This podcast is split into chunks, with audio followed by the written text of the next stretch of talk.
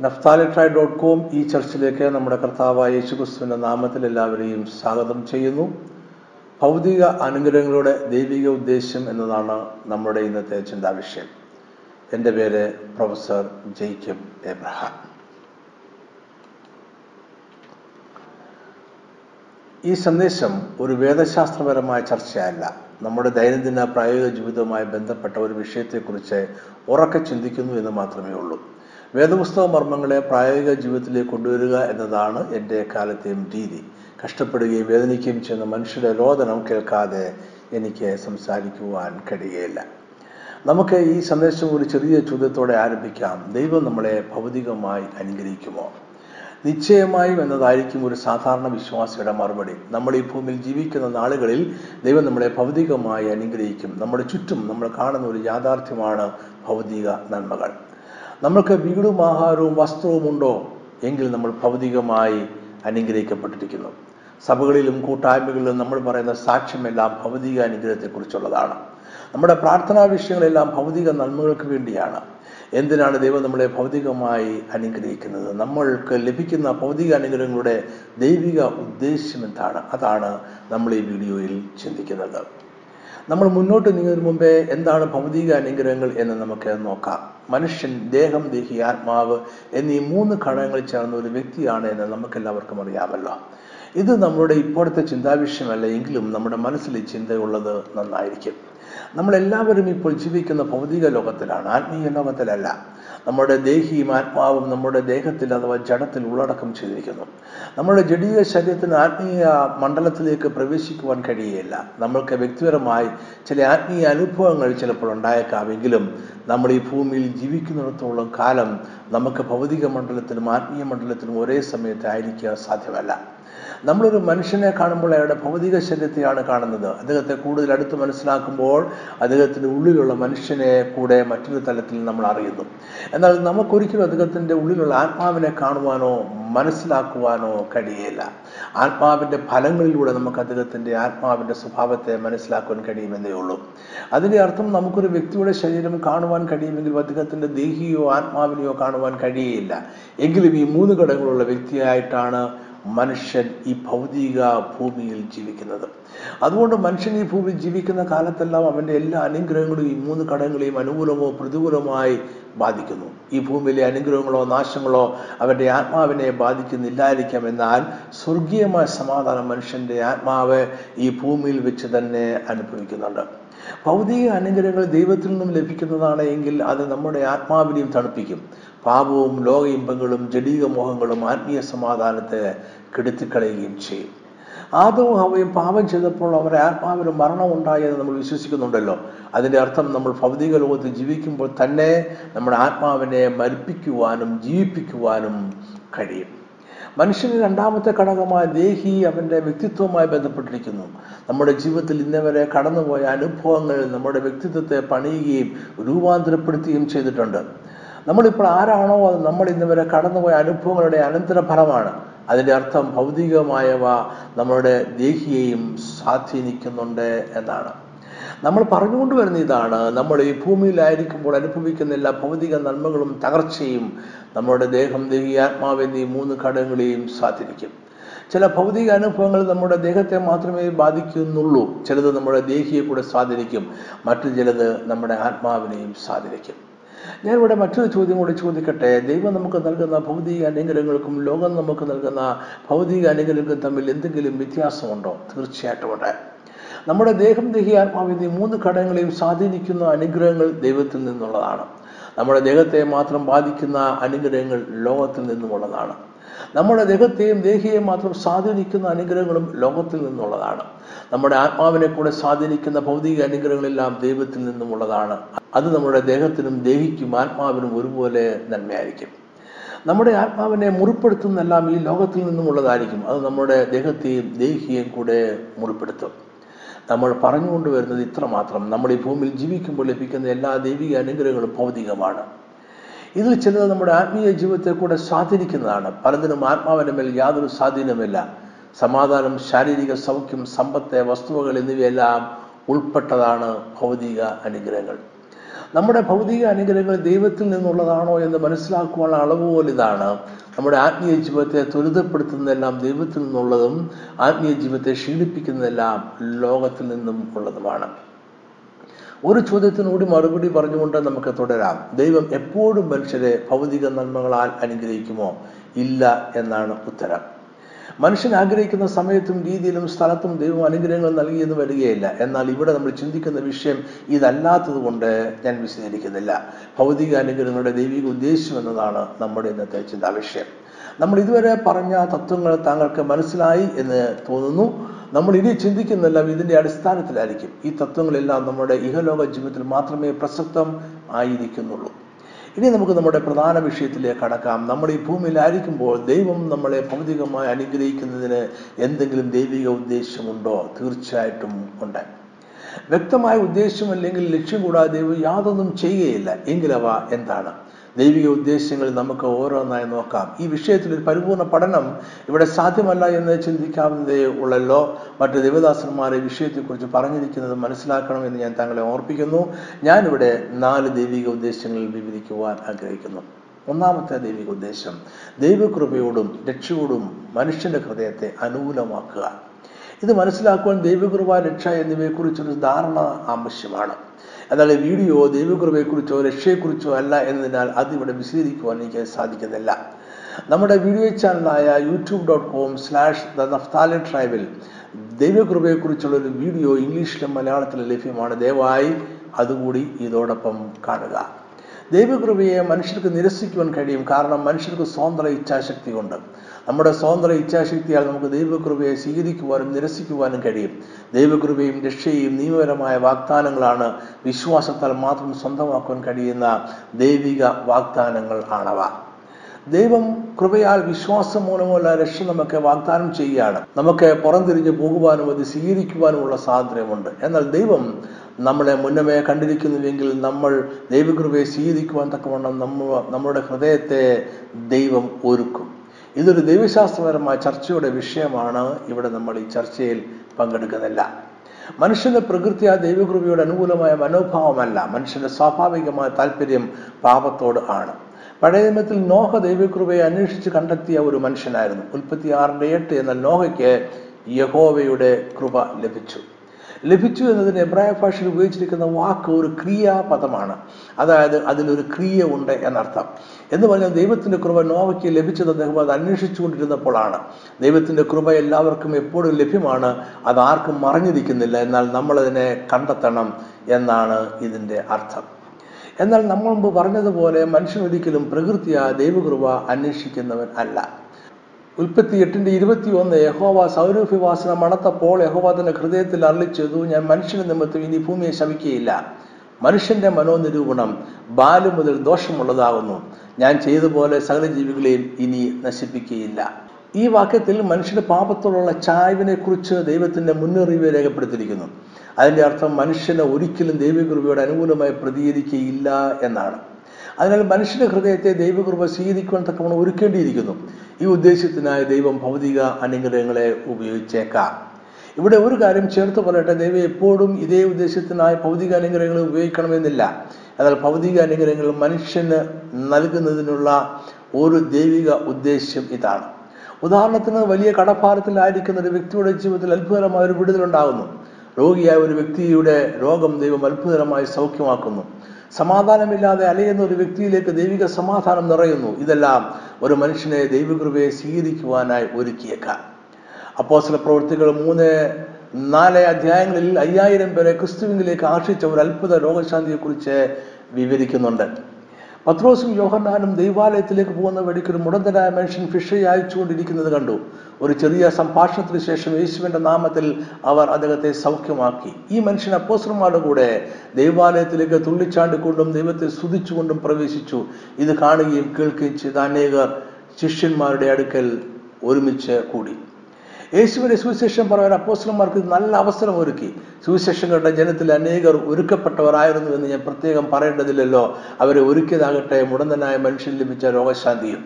മത നേതാക്കൾ കോപാകുലരായിരുന്നുവെങ്കിലും അന്ന് അയ്യായിരം പേർ യേശുവിനെ സ്വീകരിക്കുകയും സഭയോടെ ചേരുകയും ചെയ്തു. ഇത് ദൈവകൃപയുടെ അനുകൂലമായി പ്രതികരിക്കുവാൻ മനുഷ്യരെ ഒരുക്കുവാനെ ദൈവം ഭൗതിക അനുഗ്രഹങ്ങൾ ഉപയോഗിക്കുന്നതിന്റെ നല്ല ഉദാഹരണമാണ്. രണ്ടാമത്തെ ദൈവിക ഉദ്ദേശം നമ്മളെക്കുറിച്ചുള്ള ദൈവിക പദ്ധതിക്കായി നമ്മളെ അനുഗ്രഹിക്കുന്നു. നമ്മൾ ഓരോരുത്തരെ കുറിച്ചും ദൈവത്തിന്റെ പദ്ധതി പദ്ധതിയുണ്ട്. നമ്മൾ എന്നാണ് രക്ഷിക്കപ്പെട്ടതെന്ന് ഓർത്ത് നോക്കുക. അതൊരു പക്ഷേ ചില ദിവസങ്ങൾക്കോ ആഴ്ചകൾക്കോ മാസങ്ങൾക്കോ മുമ്പായിരിക്കാം. നമ്മുടെ ജീവിതത്തിൽ ഏറ്റവും നല്ല സമയം നമ്മൾ രക്ഷിക്കപ്പെട്ട നിമിഷമാണ്. നമ്മുടെ പാപങ്ങളെല്ലാം മായ്ക്കപ്പെട്ടു. ഒരു നവജാത ശിശുവിനെ പോലെ നമ്മൾ പുതിയതായി തീർന്നു. നമ്മൾ ശുദ്ധരും നിഷ്കളങ്കരുമായി നിൽക്കുകയാണ്. ഇനി ചിന്തിക്കുക ആ നിമിഷമായിരുന്നില്ലേ ദൈവത്തിന് നമ്മുടെ ആത്മാവിനെ ഈ ഭൂമിയിൽ നിന്നും തിരികെ വിളിക്കുവാനുള്ള ഏറ്റവും നല്ല സമയം. തുടർന്ന് ഈ ഭൂമിയിൽ ജീവിക്കുന്ന ഓരോ നിമിഷവും വീണ്ടും ജനം പ്രാപിച്ച ഒരുവിന് കഠിനവും മലിനമാകുവാൻ സാധ്യതയുള്ളതാണ് എന്ന് ദൈവത്തിന് അറിയാമായിരുന്നില്ലേ? എന്നിട്ടും നമ്മൾ രക്ഷിക്കപ്പെട്ട അതേ നിമിഷം നമ്മുടെ ആത്മാവിനെ തിരികെ വിളിക്കുവാൻ ദൈവം ആഗ്രഹിച്ചില്ല. പകരം ഈ ഭൂമിയിൽ തന്നെ ചില വർഷങ്ങൾ കൂടി ജീവിക്കുവാൻ ദൈവം നമ്മളെ അനുവദിച്ചിരിക്കുകയാണ്. എന്തിന്? കാരണം നമ്മളിലൂടെ ചെയ്തു തീർക്കുവാൻ ദൈവം ആഗ്രഹിക്കുന്ന ഒരു പദ്ധതി കൊണ്ട് നമ്മളെക്കുറിച്ചുള്ള ദൈവിക പദ്ധതി പൂർത്തീകരിക്കണമെങ്കിൽ നമ്മളും അതേ ഉദ്ദേശത്തോടെ ജീവിക്കണം. ഇങ്ങനെ ദൈവിക പദ്ധതിയുടെ പൂർത്തീകരണത്തിനായി ജീവിക്കുവാൻ ആവശ്യമായ ഭൗതിക അനുഗ്രഹങ്ങൾ ദൈവം നമുക്ക് സമയാസമയത്ത് നൽകും. ദൈവത്തിന്റെ ദാസന്മാർക്ക് എല്ലായ്പ്പോഴും ഭൗതിക അനുഗ്രഹങ്ങൾ ദൈവം നൽകിക്കൊണ്ടിരുന്നു എന്ന് ഇതിനർത്ഥമില്ല.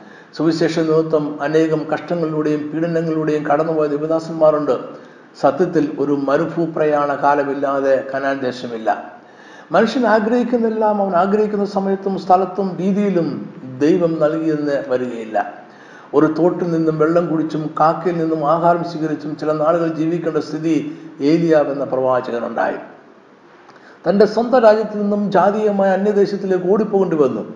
അവിടെ മരിക്കുവാൻ തീരുമാനിച്ചിരുന്ന ഒരു വിധവയുടെ അവസാനത്തെ അപ്പൻ ചോദിച്ചു വാങ്ങി കഴിക്കേണ്ടതായി വന്നു.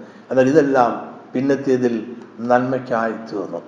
റോമർ എട്ടിന്റെ ഇരുപത്തിയെട്ട് എന്നാൽ ദൈവത്തെ സ്നേഹിക്കുന്നവർക്ക് നിർണയപ്രകാരം വിളിക്കപ്പെട്ടവർക്ക് തന്നെ സകലവും നന്മയ്ക്കായി കൂടി വ്യാപരിക്കുന്നു എന്ന് നാം അറിയുന്നു. ഏലിയാവിന്റെ ഈ ചരിത്രം നമുക്ക് രണ്ട് രീതിയിൽ പോസിറ്റീവായും നെഗറ്റീവായും നോക്കിക്കാണുവാനായിട്ട് കഴിയും. അത് നമുക്ക് ഈ സംഭവങ്ങളെ നെഗറ്റീവായി നോക്കാം. സാധുവായി ദേവദാസൻ ദൈവം തന്നോട് കൽപ്പിച്ച പ്രകാരം ദേശത്ത് ക്ഷാമം ഉണ്ടാകുമെന്ന് രാജാവിനോട് പ്രവചിച്ചു പറഞ്ഞു. പ്രവചനം സത്യമായി സംഭവിച്ചു എന്നാൽ പ്രവാചകൻ കഷ്ടതയിലായി. കഴിക്കുവാൻ ആഹാരമില്ലാതെ വലഞ്ഞു. അതുകൊണ്ട് ദൂരെ ഒരു തോടിന്റെ കരയിലേക്ക് അദ്ദേഹം ഓടിപ്പോയി. അവിടെ ചില നാളുകൾ താമസിച്ചു. അവിടെ ഒരു വൃത്തികെട്ട തോട്ടിൽ നിന്ന് വെള്ളം കുടിച്ചും വൃത്തിഹീനയായ ഒരു കാക്കയുടെ ആഹാരമെടുത്തും അദ്ദേഹം ജീവിച്ചു. ഇത് അല്പ ദിവസങ്ങൾ കഴിഞ്ഞപ്പോൾ തീർന്നു. അതുകൊണ്ട് അദ്ദേഹം സമീപത്തെ ജാതീയ രാജ്യത്തിലേക്ക് ഓടിപ്പോയി. അവിടെ മരിക്കുവാൻ തീരുമാനിച്ചിരുന്ന ഒരു വിധവയുടെ അവസാനത്തെ അപ്പം ചോദിച്ചു വാങ്ങിക്കഴിച്ചു ഈ കഥ തന്നെക്കുറിച്ചുള്ള ദൈവിക പദ്ധതി പൂർത്തീകരിക്കാൻ പുറപ്പെട്ട ദേവദാസന്റെ കഷ്ടത വെളിവാക്കുന്നു. ഇതേ കഥ നമുക്ക് പോസിറ്റീവായും ചിന്തിക്കാം. ശക്തനായ ഏലിയാവെന്ന ദേവദാസൻ ദൈവിക നിയോഗപ്രകാരം രാജാവിന്റെ മുന്നിൽ ദൈവിക അള്ളപ്പാട് അറിയിച്ചു. അദ്ദേഹം അറിയിച്ച പ്രവചനപ്രകാരം ദേശത്ത് കടുത്ത ക്ഷാമമുണ്ടായി. അദ്ദേഹം ദൂരെ കൂടിപ്പോയി ഒരു തോടിന്റെ കരയിൽ ചില നാളുകൾ താമസിച്ചു. അവിടെ അത്ഭുതകരമായ ദൈവം വെള്ളത്തിനായി ഒരു അരുവിയെ ക്രമീകരിച്ചു. കൃത്യസമയങ്ങളിൽ രാജാവിന്റെ തീന്മേശിൽ നിന്നും ആഹാരം ഒരു മരം കാക്ക അദ്ദേഹത്തിന് എത്തിച്ചു കൊടുത്തു. പിന്നീട് ക്ഷാമം വർദ്ധിച്ചപ്പോൾ അദ്ദേഹം സമീപത്തുള്ള ഒരു ജാതീയ രാജ്യത്തിലേക്ക് ഓടിപ്പോയി. അവിടെ അവസാനത്തെ അപ്പം കഴിച്ച ശേഷം മരിക്കുവാൻ തീരുമാനിച്ചിരുന്ന ഒരു വിധവയെ അദ്ദേഹം കണ്ടുമുട്ടി. ആ വിധവയുടെ ജീവിതത്തിൽ അദ്ദേഹം ഒരു അത്ഭുതം പ്രവർത്തിച്ചു. ആ അത്ഭുതത്തിന് നന്മ അനുഭവിച്ചുകൊണ്ട് അദ്ദേഹം അവിടെ പാർത്തു. തക്ക സമയമായപ്പോൾ ദൈവം അദ്ദേഹത്തെ സ്വന്തം ദേശത്തിലേക്ക് മടക്കിക്കൊണ്ടുപോയി. ഇതൊരു ദൈവിക കാര്യത്തിൽ വെളിപ്പെടുന്ന ചരിത്ര സംഭവമാണ്. മുകളിൽ നമ്മൾ വായിച്ച രണ്ട് കഥകളും ഒന്ന് തന്നെയും സത്യവുമാണ്. നമ്മൾ ഒരേ സംഭവത്തെ രണ്ട് വീക്ഷണകോണിലൂടെ കണ്ടു എന്ന് മാത്രം ഇതിൽ ഏറ്റവും നല്ല കഥ രണ്ട് കഥകളുടെയും സംയുക്തമാണ്. ദേവദാസന്മാർക്ക് കഷ്ടത ഉണ്ട് ഒപ്പം ദൈവത്തിന്റെ അത്ഭുതകരമായ ക്രമീകരണവുമുണ്ട്.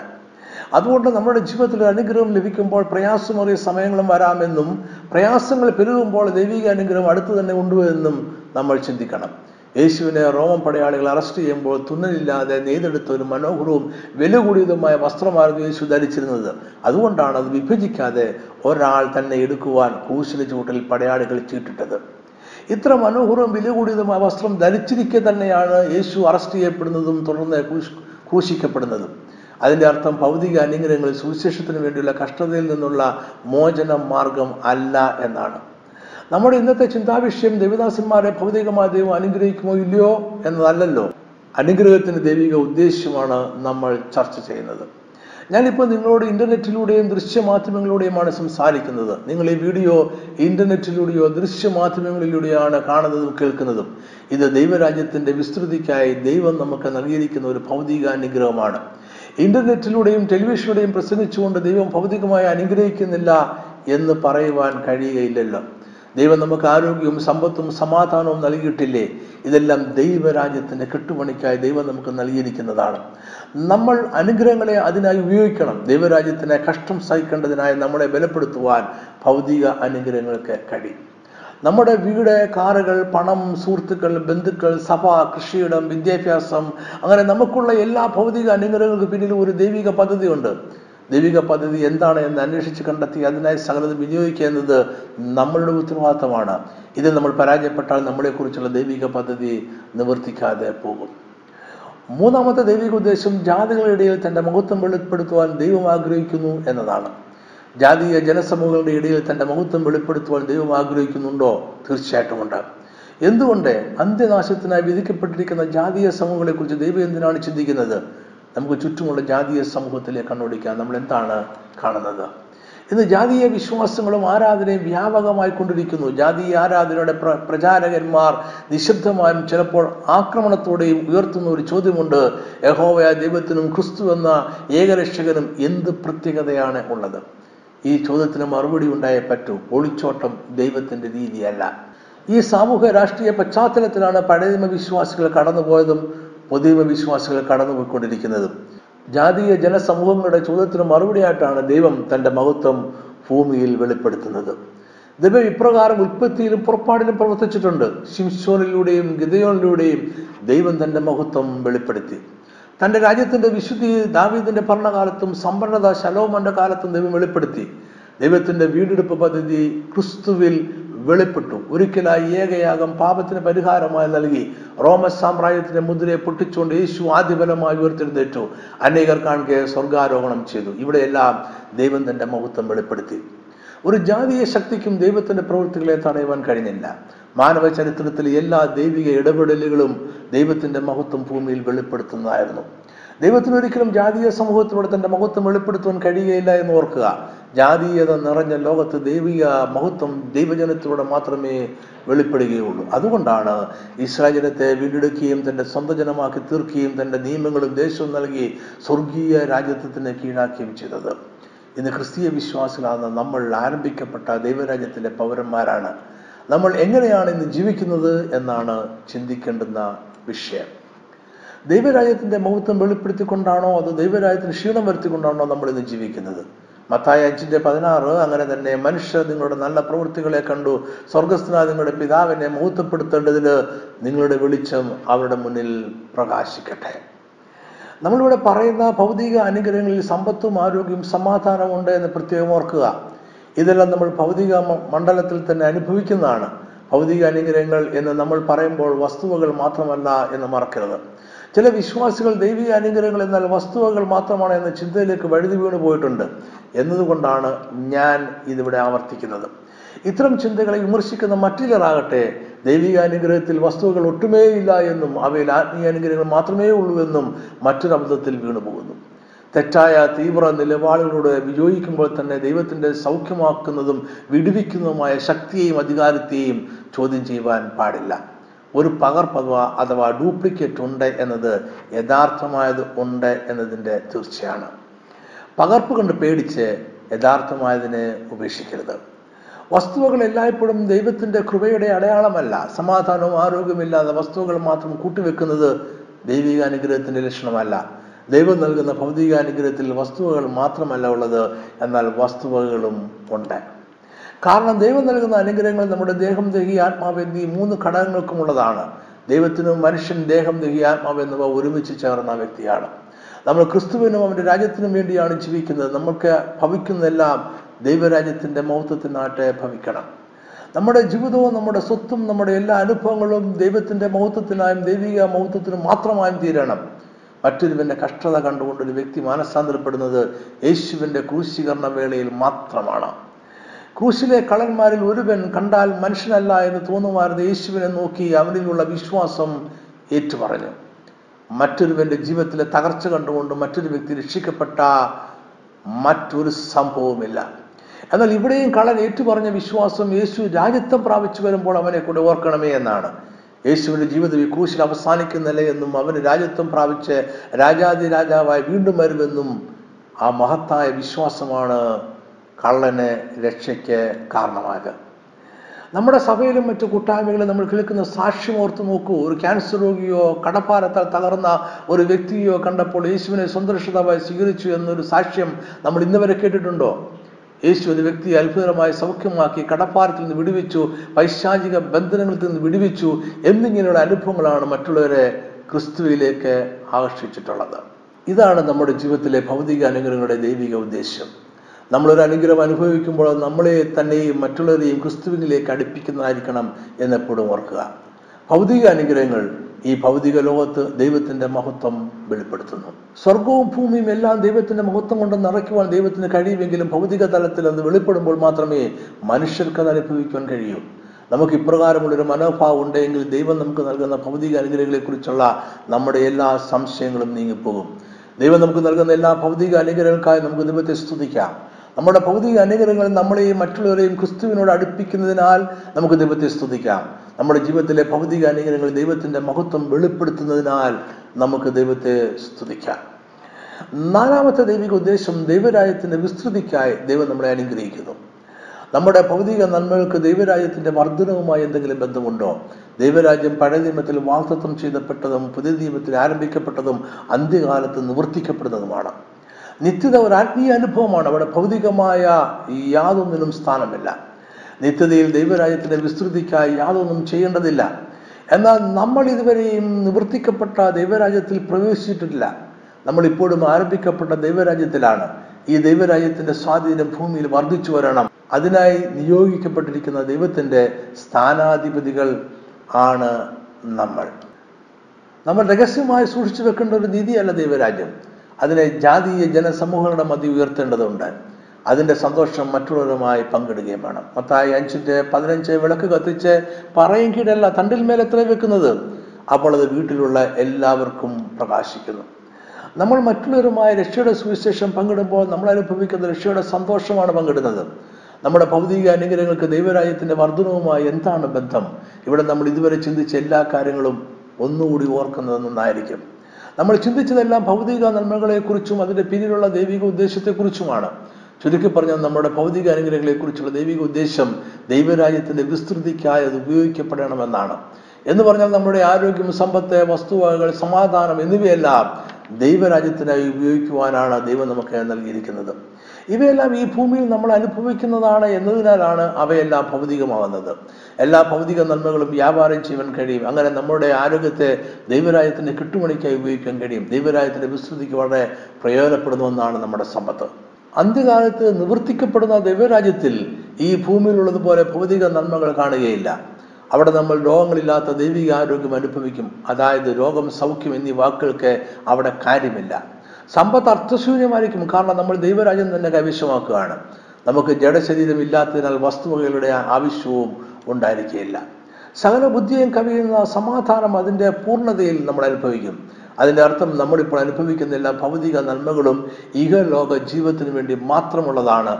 ഈ ജീവിതത്തിനും ഭൗതിക അനുഗ്രഹങ്ങൾക്കും ഒരു ദൈവിക ഉദ്ദേശമുണ്ട് പല ക്രൈസ്തവ വിശ്വാസികളും വിയോജിക്കുന്ന ഇടമാണിത്. അവരുടെ വിയോജിപ്പിന്റെ കാരണം വ്യക്തമാണ്. ദൈവരാജ്യത്തിന്റെ വ്യാപ്തിക്കായി തങ്ങളുടെ ഭൗതിക നന്മകളെ വിട്ടുകൊടുക്കുവാൻ അവർക്ക് താല്പര്യമില്ല ഭൗതിക അനുഗ്രഹങ്ങൾ ദൈവത്തിൽ നിന്നുള്ളതല്ല എന്ന വാദം പ്രശ്നം പരിഹരിക്കുകയില്ല. ഭൗതിക അനുഗ്രഹങ്ങളുടെ ഉടമസ്ഥാവകാശം നമ്മൾ കൈവിടുക എന്നതാണ് പരിഹാര മാർഗം എല്ലാ ഭൗതിക നന്മകളുടെയും ഉടമസ്ഥൻ നമ്മളല്ല. അതിന്റെ യഥാർത്ഥ ഉടമസ്ഥൻ ദൈവമാണ്. നമ്മൾ അവയുടെ കാര്യസ്ഥന്മാർ മാത്രമാണ്. ഒന്ന് ദിനവൃത്താന്തം ഇരുപത്തി ഒമ്പതിന്റെ പതിനാല്. എന്നാൽ ഞങ്ങൾ ഇങ്ങനെ ഇത്ര മനഃപൂർവമായി ദാനം ചെയ്യേണ്ടതിന് പ്രാപ്തരാകുവാൻ ഞാൻ ആർ എന്റെ ജനവും എന്തുള്ളൂ? സകലവും നിങ്ങളിൽ നിന്നല്ലോ വരുന്നത്. നിന്റെ കയ്യിൽ നിന്ന് വാങ്ങി ഞങ്ങൾ നിനക്ക് തന്നതേ ഉള്ളൂ. തന്റെ സമ്പത്തിൽ അല്പം നമ്മളെ ഏൽപ്പിക്കുവാൻ ദൈവത്തിന് പ്രസാദം തോന്നിയത് ഓർത്ത് നമുക്ക് ദൈവത്തെ സ്തുതിക്കാം. ഇനി നമ്മൾ നമ്മുടെ പക്കലുള്ള അനുഗ്രഹങ്ങളെ ദൈവരാജ്യ മഹത്വത്തിന് ഉപയോഗിക്കുകയാണ് ചെയ്യേണ്ടത്. ദൈവരാജ്യം വളരണം. നമ്മളും നമ്മുടെ കൈവശമുള്ള ഭൗതിക നന്മകളും ചെറുതാകണം. ഒരു വിശ്വസ്തനായ കാര്യസ്ഥന് താൻ കൈകാര്യം ചെയ്യുന്ന വസ്തുക്കൾ തന്റെതല്ല മറിച്ച് തന്റെ യജമാനിന്റെതാണ് എന്ന് അറിയാം. നല്ല കാര്യസ്ഥന് യജമാന്റെ പദ്ധതി നിവർത്തിക്കേണ്ടതിനായി പ്രവർത്തിക്കുന്നു. തന്നെ ഏൽപ്പിച്ചിരിക്കുന്ന സമ്പത്തിനെ കുറിച്ച് അവൻ വിശ്വസ്തനായിരിക്കും. നല്ല കാര്യസ്ഥൻ ബുദ്ധിയോടെ തന്റെ യജമാന്റെ സമ്പത്തെ വ്യാപാരം ചെയ്യും. താങ്കൾക്ക് ക്രിസ്തീയ കാര്യസ്ഥൻ എന്ന വിഷയത്തെക്കുറിച്ച് കൂടുതൽ അറിയുവാൻ ആഗ്രഹമുണ്ടെങ്കിൽ ദയവായി YouTube dot com slash the Naphtali track എന്ന എന്റെ വീഡിയോ ചാനൽ സന്ദർശിക്കുക. അവിടെ ഈ വിഷയത്തെക്കുറിച്ചുള്ള വീഡിയോ ഇംഗ്ലീഷിലും മലയാളത്തിലും ലഭ്യമാണ്. ഞാൻ ഈ സന്ദേശം ഇവിടെ അവസാനിപ്പിക്കട്ടെ. പ്രായോഗിക ക്രിസ്ത്യൻ ജീവിതത്തിൽ നമ്മൾ അഭിമുഖീകരിക്കുന്ന ഒരു വിഷയത്തെക്കുറിച്ചുള്ള ചർച്ചയായിരുന്നു ഇത്. ദൈവത്തിൽ നിന്നും ലഭിച്ച ദാനം ജാതീയ ജനസമൂഹത്തിൽ ദൈവത്തിന്റെ മുഖത്തും വെളിപ്പെടുത്തുന്ന നന്മകൾ ദൈവത്തിന് ഉദ്ദേശം നിവർത്തിക്കാനുള്ള നന്മകൾ എന്നിങ്ങനെ നമ്മുടെ ഭൗതിക അനുഗ്രഹങ്ങളെ നോക്കിക്കാണുന്നത് എത്ര സന്തോഷമായിരിക്കും. വിരക്തി ഒരു ക്രിസ്തീയ മാർഗമല്ല ദൈവരാജ്യത്തിന്റെ വിസ്തൃതിക്കായി പ്രവർത്തിച്ചുകൊണ്ട് ഇരിക്കുകയാണ് ദൈവിക ഉദ്ദേശം. ദൈവം നിങ്ങളെ സമൃദ്ധമായി അനുഗ്രഹിക്കട്ടെ.